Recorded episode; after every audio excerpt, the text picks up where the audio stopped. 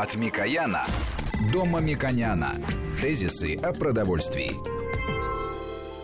Здравствуйте, студия Валерий Санфиров, Мушек Мамиконян. Я сразу представлю нашего гостя, президента Фонда национальной премии Столыпина, профессора Александра Анатольевича Фомина. Александр здравствуйте. Кстати говоря, Мушек Лович, вы тоже к этой премии имеете непосредственное отношение.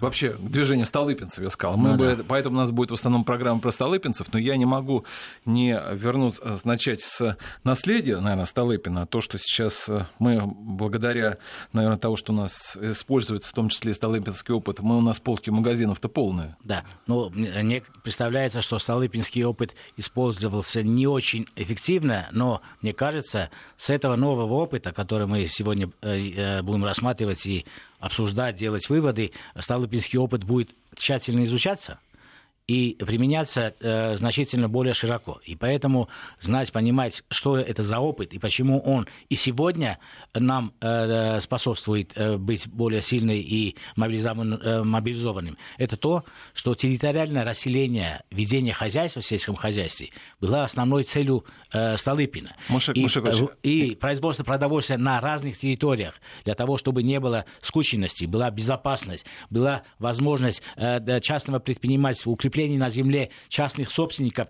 с полными гражданскими правами, без сословных или э, национальных Я хочу поподробнее об этом да. как раз поговорить, но да. чтобы вот э, все же к теме, которая сегодняшнего дня, чтобы потом к ней возвращаться уже как к одному из примеров. Маша Клович, вы как вы просто как специалисту, и тоже в том числе наверное, нашему гостю, как вы считаете, наши потребители, которые вот э, сметают все с утра, веч, э, вечером все сметают, а утром все появляется, они вот правильно вот поступают? Я имею в виду с точки зрения покупают э, товары. Смотрите, это э, какой-то э, бытовой э, опыт, который еще передается старших поколений, что нужно в это время запасаться. На самом деле, что происходит? Огромное количество, ну, мы неоднократно говорили в нашей передаче, избыточного даже э, и мы боялись, что будет переизбыток разных рынков. Продовольствие находится на фермах, на складах, э, в виде готовой продукции. И это избыточное продовольствие э, может переполнить рынки. Просто люди сейчас часть этого продовольствия перекладывают на свои склады и на свои холодильники дома. Э, они опасаются, что э, э, будет разрыв. Разрыв в нашей стране не может быть по определению, потому что мы страна-экспортер. Мы экспортируем зерно, это означает, мы экспортируем углеводы. Мы экспортируем огромное количество растительных масел, это означает, мы экспортируем жиры. Мы уже не экспортеры белка, то есть через мясо и другие продукты. Это означает, что мы нетто-экспортеры основных продуктов питания – белка, жира, углеводов. Ну, э, э, яблоки, фрукты у нас тоже есть, но это витаминная э, составляющая. Это временно может человек не потреблять в том количестве или в том виде, который нужно. В том числе с точки зрения безопасности, контаминации продуктов. То есть любой продукт, который имеет влажную поверхность, он может быть носителем микрофлоры. Микрофлора состоит из вирусов, из э, э, бактерий, из плесени и грибков это профессиональный разговор, я не хочу вести, потому что мы сегодня можем говорить о плесени, но э, по балансам, ну, я вообще не представляю, где может быть разрыв каких продуктов, которые мы не могли бы поставить на прилавки. Это практически невозможно. Но мяса мало, на самом деле, сейчас. Э, мяса мало, потому что, смотрите, вот мы э, сейчас проводим в разных экспертных группах анализ. Мяса мало, потому что э, люди обычно привыкли, что мясо всегда есть в огромном количестве, и они идут и это мясо покупают. Мы э, смотрим ассортимент, как они покупают и что они понимают. Очень часто я вижу, я сам э, эту таблицу вижу, и вижу, что потребители без подсказки покупают те продукты, которые на единицу стоимости содержат меньше белка. То есть, если он запасается, локализуется дома, как рекомендует государство, как рекомендуют все правительства, принимая меры против коронавируса, то он тратит деньги, тратит усилия, э, электроэнергию для хранения этого продукта, но самые эффективные продукты для хранения э, он не всегда видит. Консервы, естественно, да. Но э, мы ругали, кстати, многих э, представителей э, диетологии, которые говорили, слово консервы э, содержит слово консерват, поэтому, наверное, там консервы. Это полная неграмотность. Как раз консервы вследствие термо обработки является продуктом длительного хранения, который в запасах всех стран всегда должны присутствовать. И поэтому даже в мирное время, когда мы говорили, нельзя дискретировать технологии, промышленное производство, запасы и так далее, э, мы имели в виду, что иногда приходят и другие времена. Это первое. Второе. Мы хотели бы обратить внимание на другой тип продукта, который содержит на единицу веса или на единицу цены значительно много полезных компонентов, которые может способствовать вытяжке дома, и человек сидит дома, он употребляет. Ну, мое любимое яйцо, само собой. И, кстати, тоже мало. Да, мое любимое яйцо, само собой, но, э, например, из групп э, готовых продуктов, мясной группы, готовых к употреблению, это группа сухих колбас и копченых колбас. Есть э, дорогая категория, люди сразу скажут, а, это дорого, как я куплю.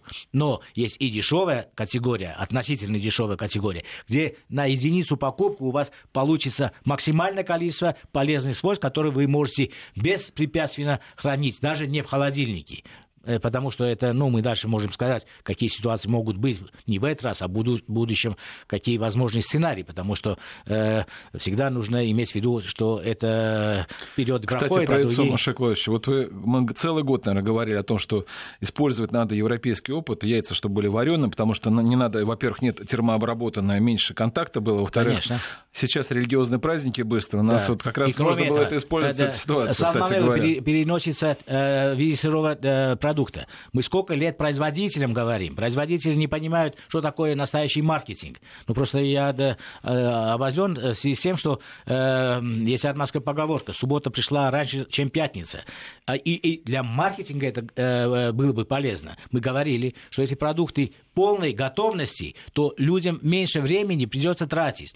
А для того, чтобы люди верили это, нужно, чтобы э, хорошие компании с хорошей технологией, э, с хорошей репутацией производили это, а кафешки или там другие производители, которые люди не понимают, не знают, этих марок не знают. И это место было свободно. Вот я привяжу э, одну цифру, чтобы дать возможность, Александр Анатольевич, извините, мы пригласили вас, и слово вам не даем. Скажу очень важную вещь. Россия производит, потребляет 11 миллионов тонн мяса. Это огромный объем мяса, который мы потребляли э, в 90-м году. И сегодня мы производим, потребляем. И причем это мясо, которое мы сегодня производим и потребляем, содержит меньше костей жира вследствие улучшения пород скота и генетической работы. Это означает, что э, постного мяса или белка мы производим и потребляем больше, чем в 90-м году.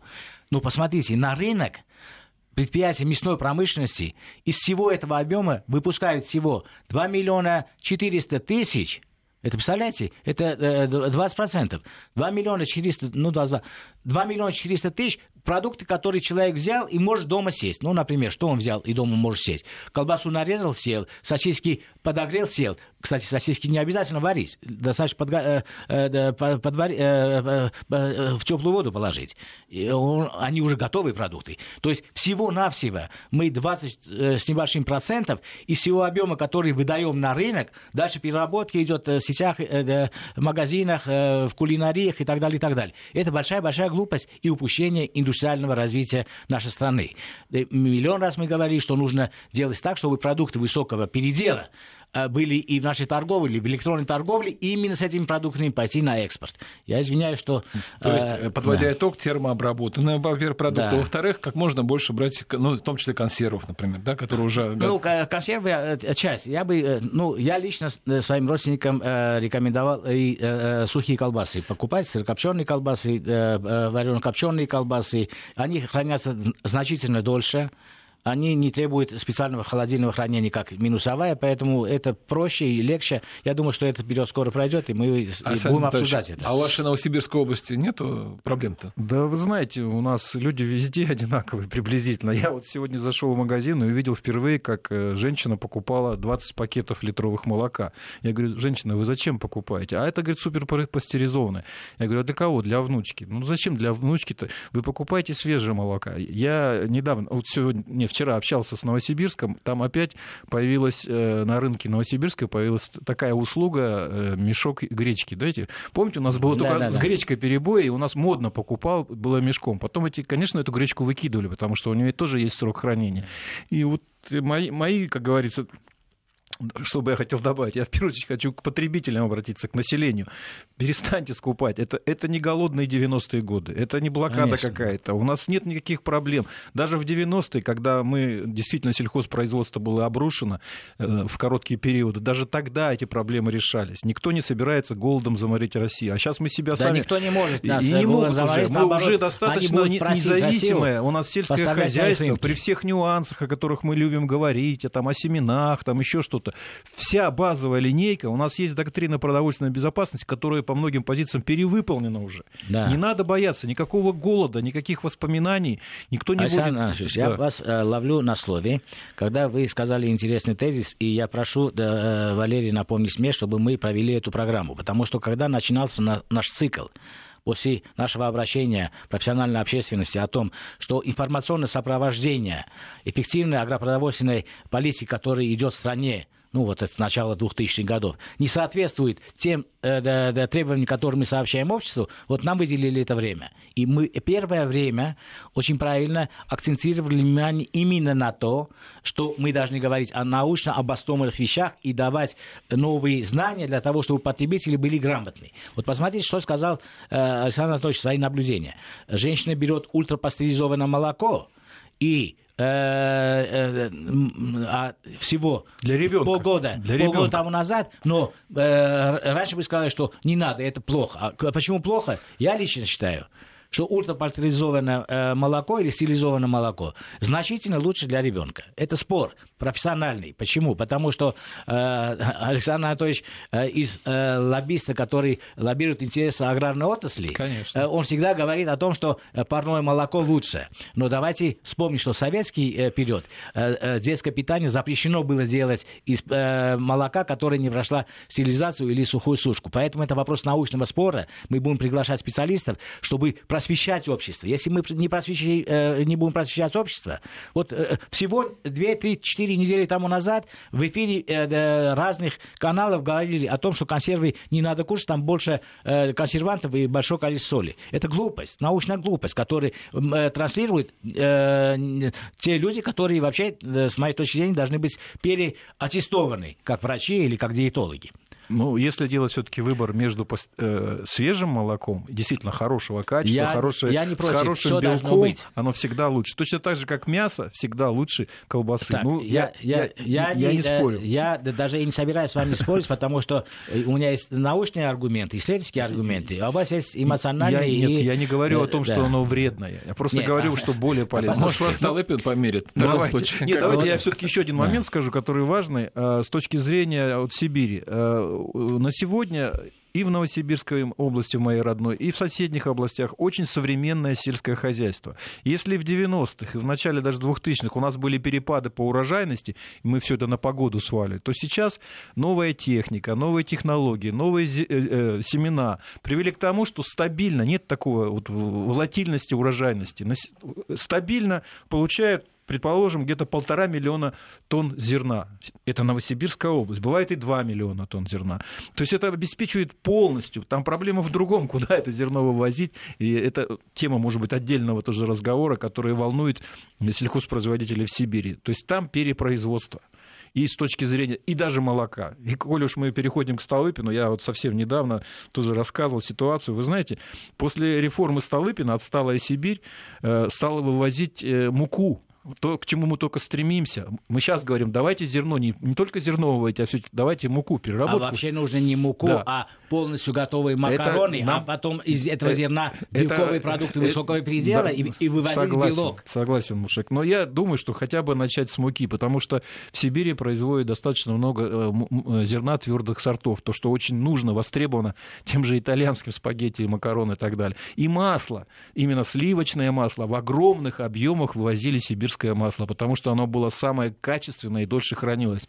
То есть мы поставляли масло в Европу больше, чем в то время стабильно поставляющие там Швеция, Дания, которые были давно на рынке, там, как сейчас вот модно говорить. Мы ворвались в этот рынок не в 21 веке, а в начале 19 -го. Сейчас то же самое происходит. Российские производители получают препятствия, формализованные препятствия, чтобы их не пускали на э, э, европейский рынок. Я могу об этом отдельно рассказать, но сегодня не об этом. Но посмотрите, задача, которая ставит государство, выйти на 45 миллиардов экспорта с 25 эта задача не решается переходом э, из зерна в муку. Это не решается переходом э, рапса, э, в рапсовое масло. Это э, решается задачей э, высокого передела взять, что у нас можно взять максимум. Это максимальная концентрация питательной э, ценности, биологической ценности. Белок, выделить белок, этот белок продать. В каком виде? как минимум в виде полностью готовых мясных продуктов, как ми- минимум в виде животных белков на э, концентрированной основе, где э, животного белка много, потому что транспортные издержки тоже у нас уменьшатся. Мы в этом случае можем э, приближаться к 45, а э, э, тупо увеличивать, экстенсивно увеличивать э, экспорт мы не можем. Теперь о технологии я все-таки настоятельно хочу сказать.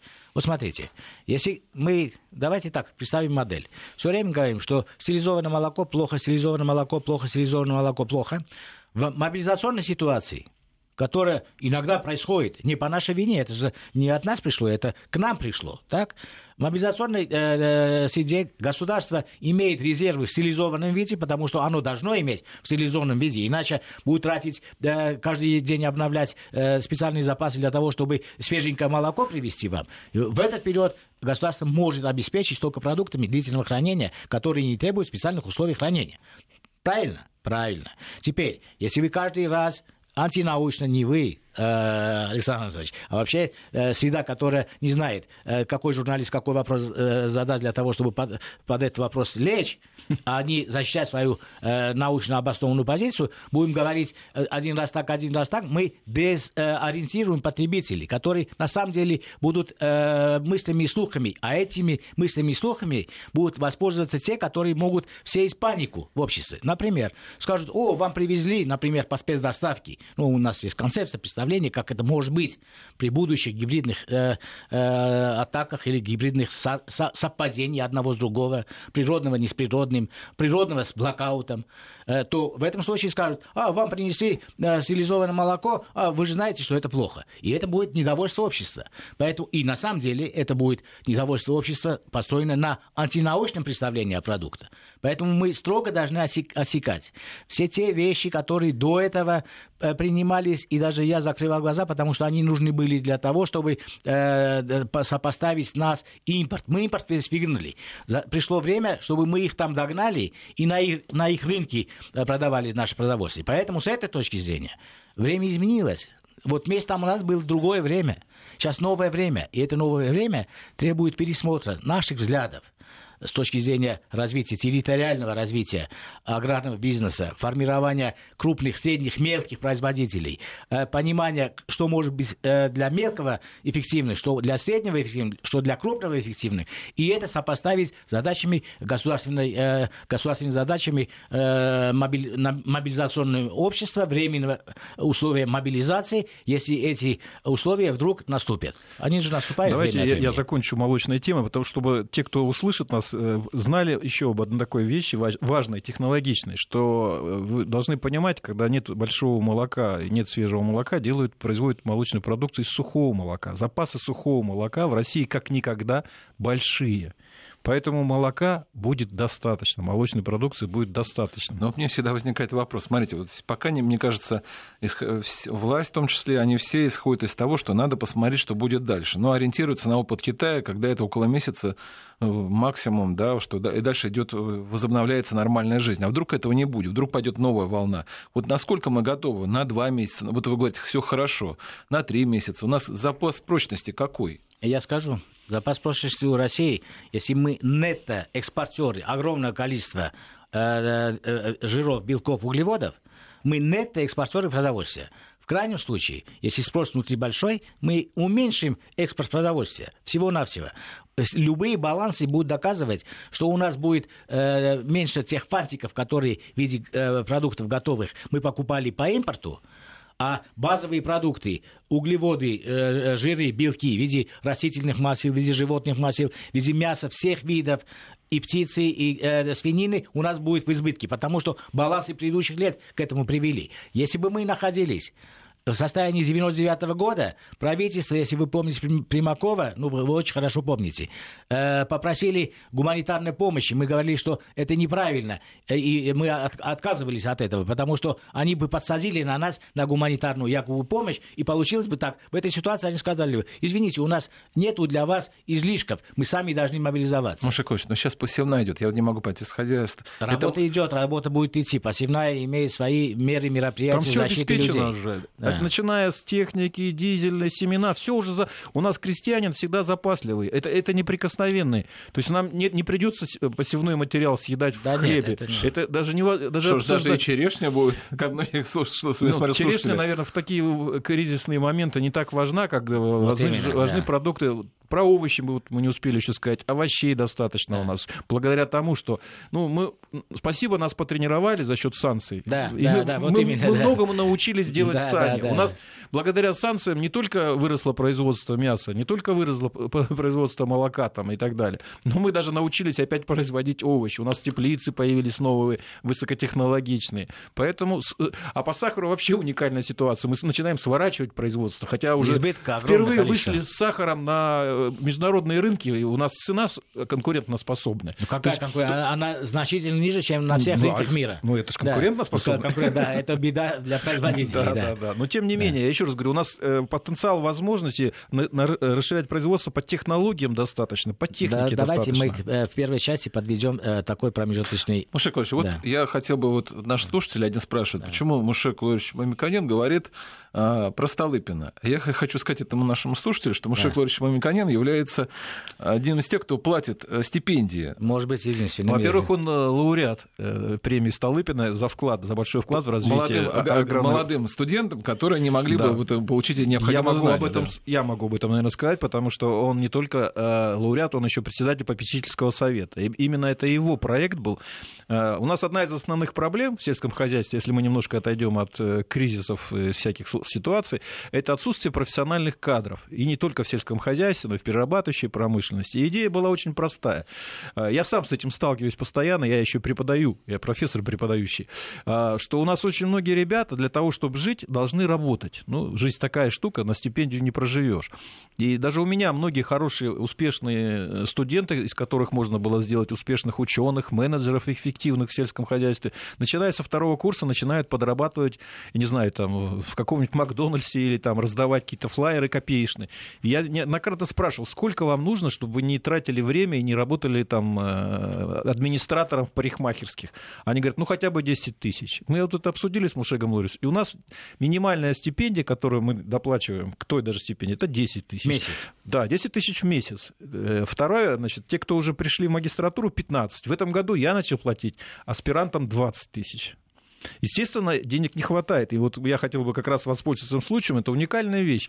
То есть прекрасный проект, о котором знает даже Александр руководство вы, страны. Вы, вы, будет у вас такая возможность после новостей. Напомню, Хорошо. что у нас в эфире президент Фонда национальной премии Столыпина профессор Александр Анатольевич Фомин, Мушек Мамиканян. Ну и после уже новостей мы ответим на вопрос, наверное, который будет в том числе Столыпин. Это знамя, это опыт или это технология? Надеюсь, что наши гости ответь, э, наш гость и Мушек Лович ответит на этот вопрос. От Микояна до Мамиконяна. Тезисы о продовольствии. Ну что же, у нас сегодня в эфире Столыпинцы, поэтому еще раз представлю президента Фонда национальной премии Столыпина профессора Александра Анатольевича Фомина. И Мушек Мамиканян тоже к, этой, э, к Столыпинцам тоже имеет непосредственное отношение. Вот у меня был вопрос перед новостями. Э, вот э, можете ответить, скажите, вот это все же Столыпин, это вот на данном этапе, это все же история, это технологии или что это? Ну, я, как, я имею в виду, как знамя. Я понимаю, знамя. я понимаю. Вы знаете, в свое время, когда вот я только начинал заниматься с, э, проблемой изучения исторического наследия Петра Аркадьевича Столыпина, у нас в стране было неоднозначное отношение, хотя уже давно за, закончились те времена, когда Владимир Ильич Ленин называл Столыпина главным врагом э, большевиков. И, и, и признавался, что если бы Столыпина не убили, то не было Октябрьского переворота, мы не вошли бы в Первую мировую войну и так далее.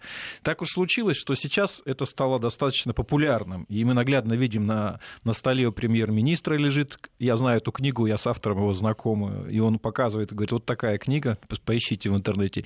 Э, наш уважаемый президент, встречаясь с инвесторами, говорит о том, что читайте Петра Аркадьевича Столыпина.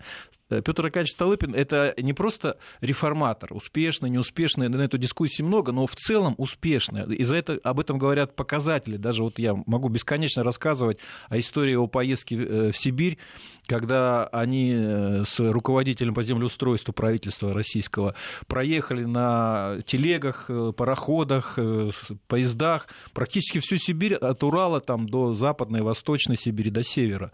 И это был наглядный пример, как реформатор, который запустил важнейшую реформу для России в 1906 году, вопрос, связанный с переселением, с землеустройством, наделением новой земли, появлением нового класса собственников, развитие технологий в сельском хозяйстве, это был такой толчок. Он не просто этим занимался, находясь в Москве, он проезжал и все общался с людьми. И не просто общался, а после его поездки появилась железная дорога. Я вот не так давно проезжал по, по дороге, как говорится, Петра Аркадьевича Столыпина, мне было интересно, как он проехал. Сейчас там великолепная дорога, это Кулунда, это Алтайский край, это Новосибирск. И там э, я встречался с людьми, э, чьи, э, скажем, предки. предки общались с Петром и помнят его прекрасно. Я видел немецкую деревню, в которой стоит памятник Столыпину построенные благодарными переселенцами. И вот многое, многоукладность, которая там появилась, желание эффективно. Больше всего Петра Аркадьевича, когда он отчитывался перед царем, э, удивило, насколько люди с воодушевлением поверили власти российской. У нас так часто бывают проблемы, что есть хорошие реформы, но люди, которые проводят эти реформы, сами, может быть, не верят, или не умеют убеждать, или не убеждают людей. Поэтому пример отношения мы еще долго будем изучать. Актуальность многих реформ, ну, начнем вот с самого Мы недолго будем изучать. Кто не изучит, мы уже ее внедряем. Он, он, он, он уже не, не войдет в новое представление, в новую э, движущую силу для формирования той ткани общества, которая написана в наследии Столыпина. Не случайно высшее руководство страны говорит, почитайте, потому что, по, по всей видимости, мы должны увидеть там элементы новой политики Российской Федерации по территориальному укреплению и расселению населения частных собственников, в данном случае это будет называться малый и средний бизнес, способом обеспечения их трудом и э, самостоятельностью э, да, да, в гражданских правах единообразных – на равных условиях, потому что основная политическая идея Столыпина с обществом связана равные права устранения э, сословного противоречия. Это очень важно. Социальная справедливость. Это очень важно. И поэтому мне кажется, что э, все должны это изучать, а мы с вами давно пришли к выводу. Вот я первый, почему я предложил э, формировать именно стипендию для э, студентов, которые стремятся которые хотят, но не имеют достаточно материальной возможности учиться. Почему? Потому что они, если мы им не поможем,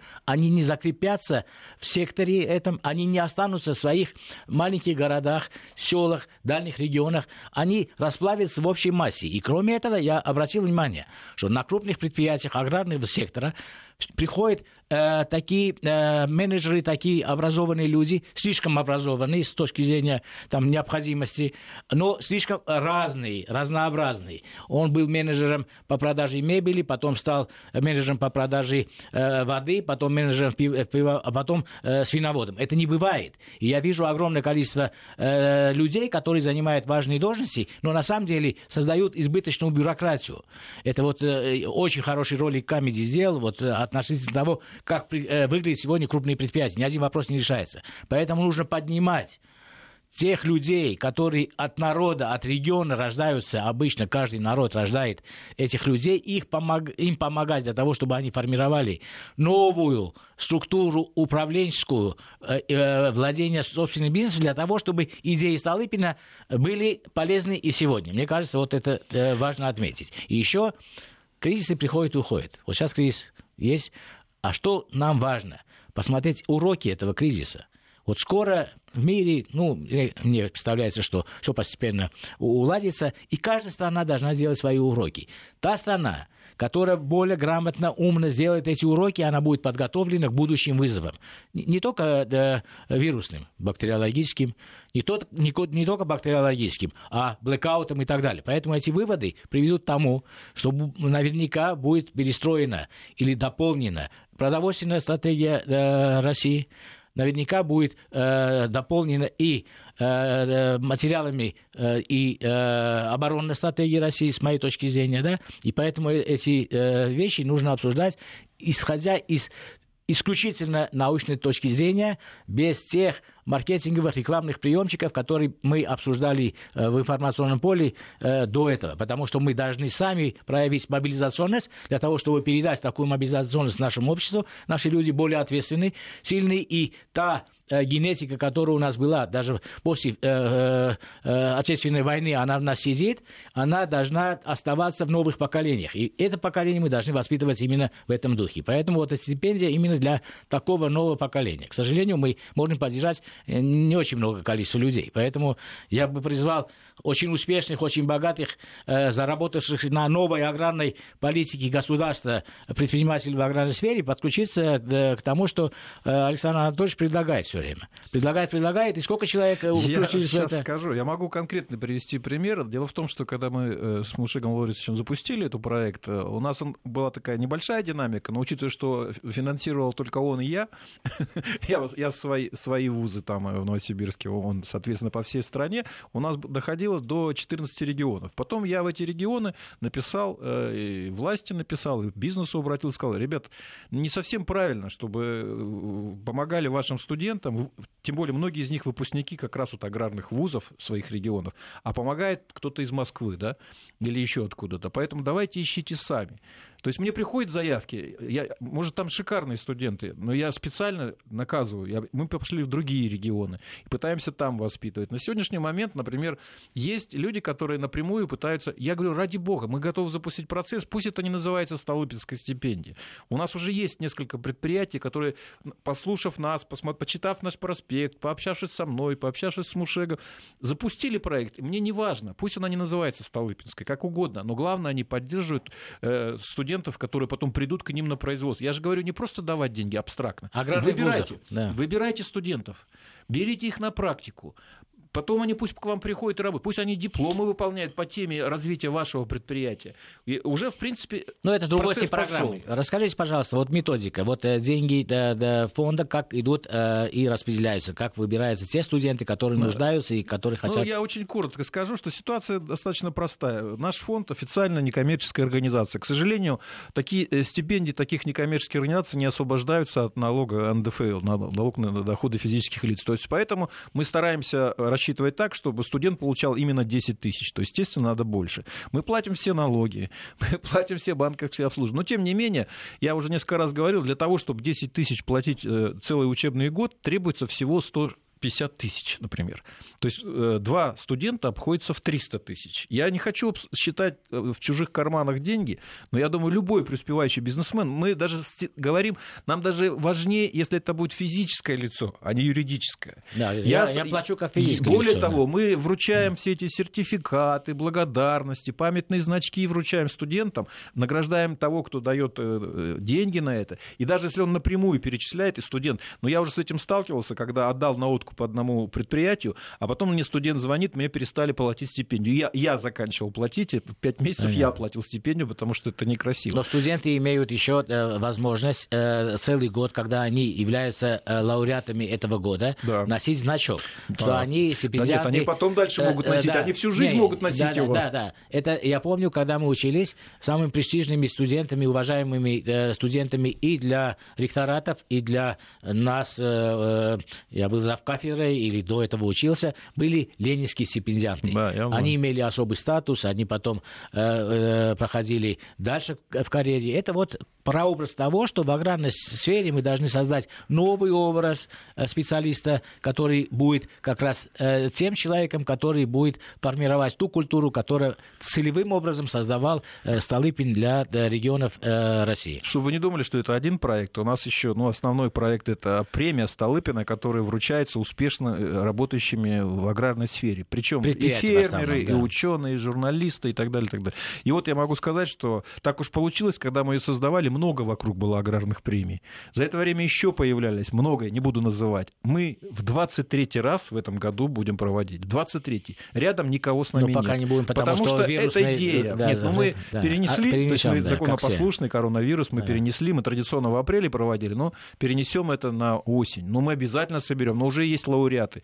Каждый лауреат из 256 лауреатов я знаю всех лично. Я у многих бывал. Продолжаем дружить. И поэтому это достойные люди, которые реально продолжают э, то, что делал Петр Аркадьевич Столыпин. Делать ставку на успешных, делать богаче страну, успешно самому Но нужно сказать, что все это произошло в рамках э, госпрограмм развития АПК, которые начались с начала э, это тоже 2000-х. Мы и, появились и раньше. Только, да, только, да. Столыпинская ну, премия да. получилась гораздо раньше, но, когда еще сельское хозяйство но только я хочу вам сказать, что да, в начале было слово. Конечно. Я тоже конечно. книгу о стратегии развития России в 21 веке э, мясная промышленность написал в 98-99 году, когда никто об этом не верил. Да, да. Поэтому э, вначале было слово, а потом уже э, законы, а потом уже э, финансовая поддержка государства, национальные проекты развития, да, и потом мы видим результат, когда Россия уже страна, страна экспортер огромного количества продовольствия в мир. Еще в одном проекте, достаточно много проектов в Столыпинском фонде, это проект, связанный с объединением аграрной науки и аграрного производства. Мы проводим научно-практические конференции «Столыпинские чтения». Тоже уже традиционное мероприятие. Вот в этом году, чтобы вы понимали связь поколений, мы проводим, изучаем исторический опыт э, кредитования сельского хозяйства в России и то, что сегодня делает там Россельхозбанк, Сбербанк и так далее. И очень интересные моменты. Даже для работников банка э, у меня мои выпускники, дипломники подготовили великолепные доклады о том, как кредитовали сельское хозяйство в Столыпинскую реформу. Там уникальные вещи, которых даже еще до сих пор наши продвинутые, эффективные э, банкиры не догадались. Поэтому вот вам пример, как продолжает... Ну, например, что не догадались? Не, ну, во-первых, э, то, с чего мы начинали, динамика была. Раньше кредитовали только посевную и уборочную. Мы уже стали об этом забывать, что, оказывается, инвестиционные бывают кредиты, оказывается, кредиты можно давать под сельхозтехнику, а это уже было. Это уже было в начале 19 века, и мы к этому пришли. Да. На, на, уже на 20 году, ну, на 15 году сельхоз, наших новых сельхозреформ. Кроме того, земля, знаете, гектар э, дальневосточный, я не критикую, это шаг вперед. Ну, извините, что такое гектар для сельского хозяйства? Если а. говорить о хороших земле, то это должен быть не гектар, если мы говорим о товарном производстве. Это тоже, то есть опыт, э, то, как давали, насколько давали землю. Ну, например, как, у меня как есть проект, мне просто можно сказать, кто да. у нас в эфире, я так скажу. Да. Президент Фонда национальной премии Столыпина, профессор Александр Анатольевич Фомин. Да, очень важно, что, например, есть локализуемый, то есть э, можно в маленьком масштабе делать э, определенные э, производства и вписаться, вот как в советский период был, в кооперативное движение, да, это будет иначе называться. И я очень поддерживаю этот э, один гектар, потому что я знаю, что, в принципе, э, о каком производстве идет речь. Это производство в России имеет огромный потенциал, но этот потенциал вообще не используется. Это мое любимое яйцо, потому что даже э, одна э, э, пара молодых, не очень молодых людей может произвести достаточно яйца для того, чтобы продать крупному производителю, а мировой спрос на яйцо переработанное стилизованное, чтобы оно э, расходилось по всему миру без особых затрат, является очень ценным продуктом. Спрос на него в Азии будет существенно выше, чем даже темпы его роста. Существенно выше, чем других продуктов, которые мы считаем сегодня очевидными нашими базовыми экспортными товарами. Там зерно, э, растительное масло, мясо и так далее. Ну вот я еще один момент, вот такой мостик между э, Столыпинскими реформами начала 19-20 века, соответственно, и сейчас. А вот мы сейчас начали разговор с то, что у нас происходит с коронавирусом. То есть это нормальная ситуация, когда в кризисной ситуации больше государства становится. Правильно. С этим даже рыночники согласны. Вот когда проводят такие серьезные реформы, государство должно брать на себя крупные э, глобальные проблемы. Например, строительство железной дороги, которое перевернуло развитие Сибири. Сначала это началось еще до Столыпина, когда еще Николай Цесаревич создал это общество э, строительства э, дороги, железной дороги, а потом Петр Аркадьевич продолжил. То есть, когда он приехал в Сибирь, ему сказали, железная дорога ушла вверх, туда, к Новосибирску, а нам нужно на Алтай, потому что нам зерно возить. Потом в Славгороде появилось все это, понимаете? И все, и все это изменило кардинально. Потом нужны были технологии, выдавали кредиты, тогда уже выдавали кредиты для того, чтобы современное оборудование производства производство муки пришло в Сибирь. Кроме Из того, этого учили людей. что нужно опираться э, власти на научные исследования и экспертную оценку Совершенно того, верно. в какую сторону расти. Я считаю, что сейчас взаимодействие очень хорошее. Большой Союзы, недостаток- ассоциации работают. Совершенно. да. Большой недостаток был по, э, по землеустройству в царской России. Большой недостаток. Были предприняты кардинальные меры. Вот я сейчас работаю, преподаю в Государственном университете по землеустройству. Это было просто время, когда действительно востребованность профессии э, землемера была. Скажите, что Землемеры это- были почти военные. Скажите, что это самый старый, э, самый старый Ну, один из старейших, многие не знают это, Да. но потому что он действительно важнейшая тема. Сейчас такая же ситуация. У нас, к сожалению, долго обсуждается, мы уходим в другую тему, но это мы говорим о, о связи реформ Столыпина и современной. У нас проблемы с землеустройством в России. Мы каждый, каждый раз, Но это каждый длинная начинаем... тема, давайте скажем Да, о том. что это надо Э, решать э, проблему. э, да, вероятно, какие выводы можно уже предположить сегодня? Что э, бывают периоды по разным причинам, когда общество должно мобилизоваться, э, власть э, должна иметь план мобилизации э, вне зависимости от того, сейчас все хорошо. И, И не только спасение да, банков. Да, да, да. И это очень важно. И поэтому э, для того, чтобы в этот план вписались э, все элементы этого плана, нужно информационную политику относительно продуктов, относительно полезности, биологической пищевой ценности тех или иных прод- продуктов, говорить только исключительно с научной доказанной точки зрения, а не мнение и вкусовые предпочтения тех или иных людей, которые назвали себя экспертами, переводить в общественное сознание, потому что это опасно для информационной атаки вперед, когда общество чувствительно. Это самый важный вывод, который я могу э, сказать сегодня. Посмотрите на второе. Опыт... Маша Клавович, извините, Да. а вот как вы можете, вот смотрите, вот люди о том, что нужно мыть руки, они как-то быстро все это научились. О том, что, о чем вы в начале программы говорили, что не надо покупать э, э, углеводы, крупы, которые будут выброшены, где мало белка. Не, это, там. э, это я э, он говорил. Теперь я скажу так. Больших Вот запасов смотрите, не надо создавать. Смотрите. Так А- об этом а- никак не научатся. Вот что надо скажу, сделать? Валерий, смотрите, да, да, если напугать человека и побить человека, мы можем добиться еще много. Но, послушайте, мыть руки мы всегда говорили, везде было написано там, э, мойте руки перед обедом.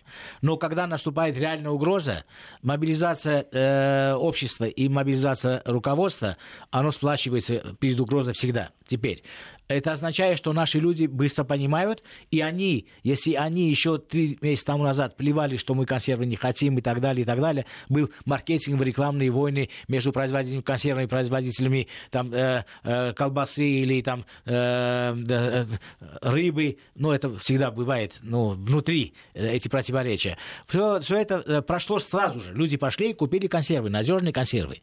Понимаете? Поэтому э, э, нужно говорить о консервах исключительно с, на- э, с- э, с точки зрения науки. Если кто-то докажет, я к примеру говорю консервы, если кто-то докажет, что консервы э, по пищевой биологической ценности хуже, чем кусок мяса, который он в экстренных случаях не может привести, не может сварить из-за биологических рисков, рисков переноса бактерий, ви- вирусов, грибков и так далее, то э, э, я поверю в это. Но я как ученый знаю, что это невозможно доказать, а докажет скорее с точностью наоборот. Э, Поэтому мы должны э, уже менять э, информационную политику относительно ценности, пищевой ценности, значимости потребительских продуктов не с точки зрения поддержания тех или иных маркетинговых или рекламных войн между производителями, как это было в нашем общественном про- пространстве. Нужно просто мобилизоваться и строить политику информационной относительно продуктов исключительно исходя из научных знаний. Таких передач, которые исходят из личных вкусовых предпочтений, или людей, которые назва- называют себя экспертами, э, давайте их пригласим и будем спорить в эфире, чтобы показать обществу, что э, они опираются в большей степени на свои личные вкусы и предпочтения и формализованные условия производства, которые в том числе отражают мнение разных стран, которые входят в ЕАЭС. Иногда, когда разрабатывают технические регламенты, вот э, на, на самом деле я это э, часто встречался, это больше всего меня раздражало. Когда разрабатывают технические регламенты, приходится делать компромисс.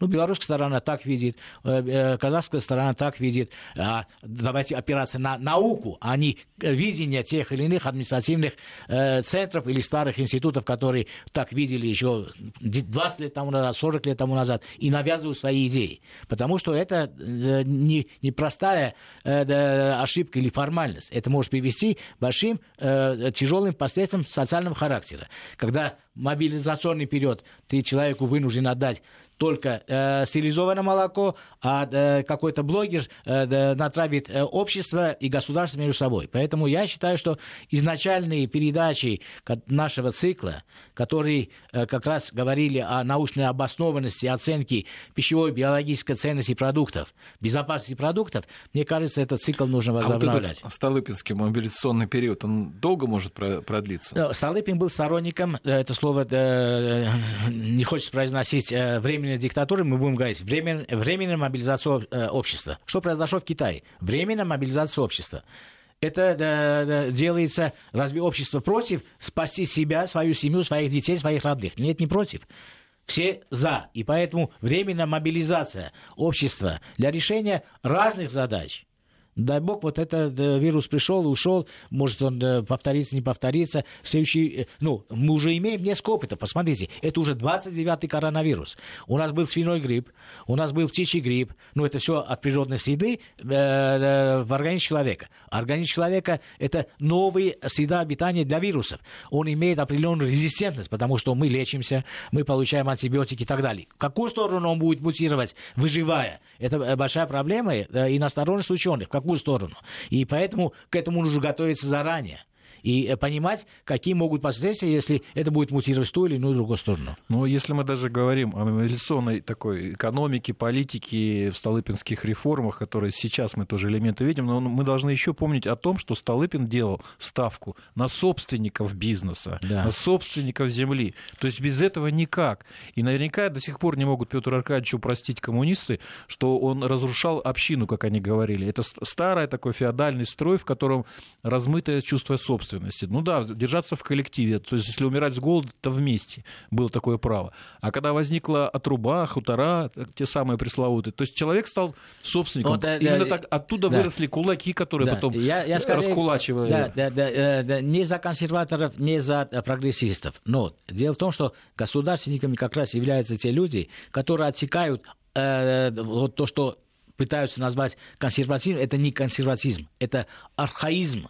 Нужно от, отделять консерватизм от архаизма для того, чтобы мы не попали в очарование э, консервации общества. То есть... Реформы должны Согласен. быть, но они должны быть с умом продуманные, и без них мы не можем быть более сильным обществом завтра, э, который может противостоять более сильным вызовам послезавтра. То есть государство должно опираться на сильных людей, да. которые готовы и заниматься и рисковать Валерий, я своими обязательно деньгами. хотел сказать, да. вот вы правильно сказали, опираться на собственника. Сегодня собственники уже молодого поколения, они не помнят наш советский период, когда мы были были руководители предприятий, был мобилизационный э, резервы. Мы подписывали бумаги, что вот такой резерв мы мобилизационный должны иметь на предприятиях.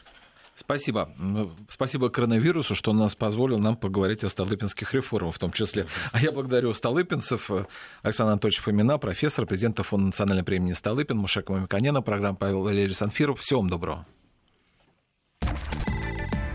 Тезисы о продовольствии.